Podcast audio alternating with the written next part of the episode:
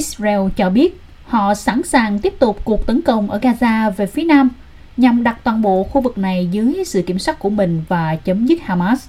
Thủ tướng Israel Benjamin Netanyahu đã lặp lại những gì ông ấy coi là sứ mệnh của Israel. Chúng tôi muốn thực sự tiến hành phi quân sự hóa giải Gaza và điều này đòi hỏi phải kiểm soát an ninh và trách nhiệm an ninh tối cao đối với toàn bộ khu vực phía tây sông Jordan, bao gồm cả giải Gaza. Không có gì có thể thay thế được điều này trong tương lai gần.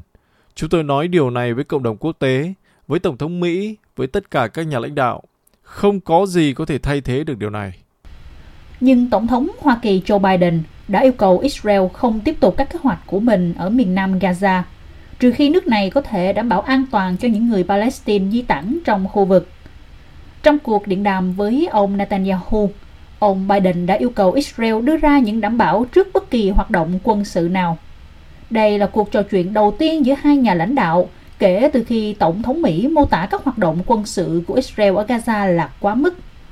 Rafah được coi là khu vực an toàn cuối cùng còn sót lại của hơn 1,5 triệu người Palestine phải di dời – và khả năng Israel xâm nhập là nguồn gốc của mối lo ngại.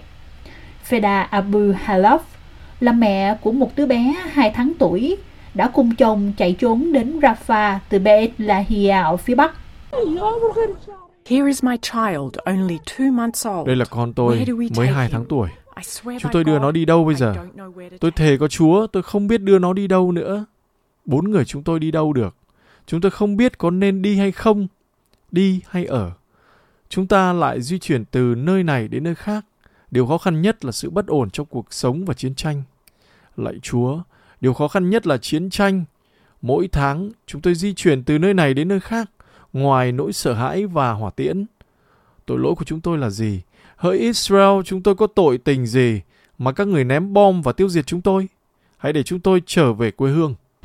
Kế hoạch tấn công của Israel vào miền nam Gaza đã gây lo ngại cho cộng đồng quốc tế và các nhóm nhân quyền. Hành động này cũng gây căng thẳng trong mối quan hệ với quốc gia láng giềng là Ai Cập. Ai Cập đã tăng cường biên giới với Israel, triển khai khoảng 40 xe tăng và thiết giáp tới khu vực này trong vài tuần qua. Các quan chức Ai Cập đã cảnh báo rằng họ sẽ đình chỉ hiệp ước hòa bình với Israel nếu hoạt động quân sự ở miền nam Gaza tăng cường, do lo ngại hành động này sẽ gây ra làn sóng người tị nạn vào đất nước họ ngày càng tăng. Mohammed Atwan là người đã chạy trốn khỏi Khan Yunis đến Rafah Mohammed nói rằng đây có thể là lựa chọn duy nhất. Mọi người đi đâu?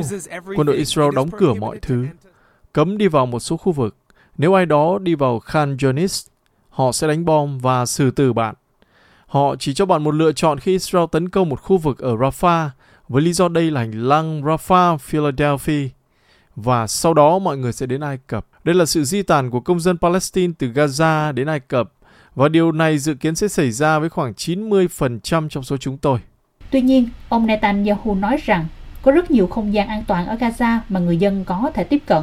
Ông nói với kênh ABC News của Mỹ rằng quân đội của ông có những mệnh lệnh cụ thể nhằm ưu tiên sự an toàn của những người Palestine phải di tản. Tôi đồng ý với Hoa Kỳ và tôi đã chỉ thị cho quân đội đưa ra cho chúng tôi một kế hoạch, một kế hoạch kép Thứ nhất là di rời dân chúng, dân thường, bởi vì chúng tôi không chiến đấu với họ.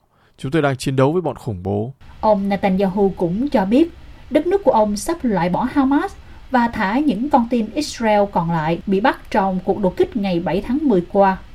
Ông đã nhắc lại chiến dịch quân sự ở Gaza sẽ không có hồi kết đến khi cả hai mục tiêu đó được hoàn thành. The only thing that will get the hostages released uh, is the thing that will defeat Hamas, which is uh, Điều duy nhất có thể giải thoát các con tin là đánh bại Hamas. Đó là một nỗ lực quân sự bền bỉ. Việc này đã giải thoát được một nửa số con tin và cũng sẽ trả tự do được cho nửa còn lại. Nhưng tôi muốn nói một điều mà mọi người không nhận ra. Chiến thắng đang trong tầm tay. Chúng tôi đã tiêu diệt được 3 phần tư tiểu đoàn khủng bố do Hamas tổ chức. 3 phần tư tức là 18 trong số 24 tiểu đoàn. Chúng tôi sẽ không bỏ qua cho 6 tiểu đoàn còn lại.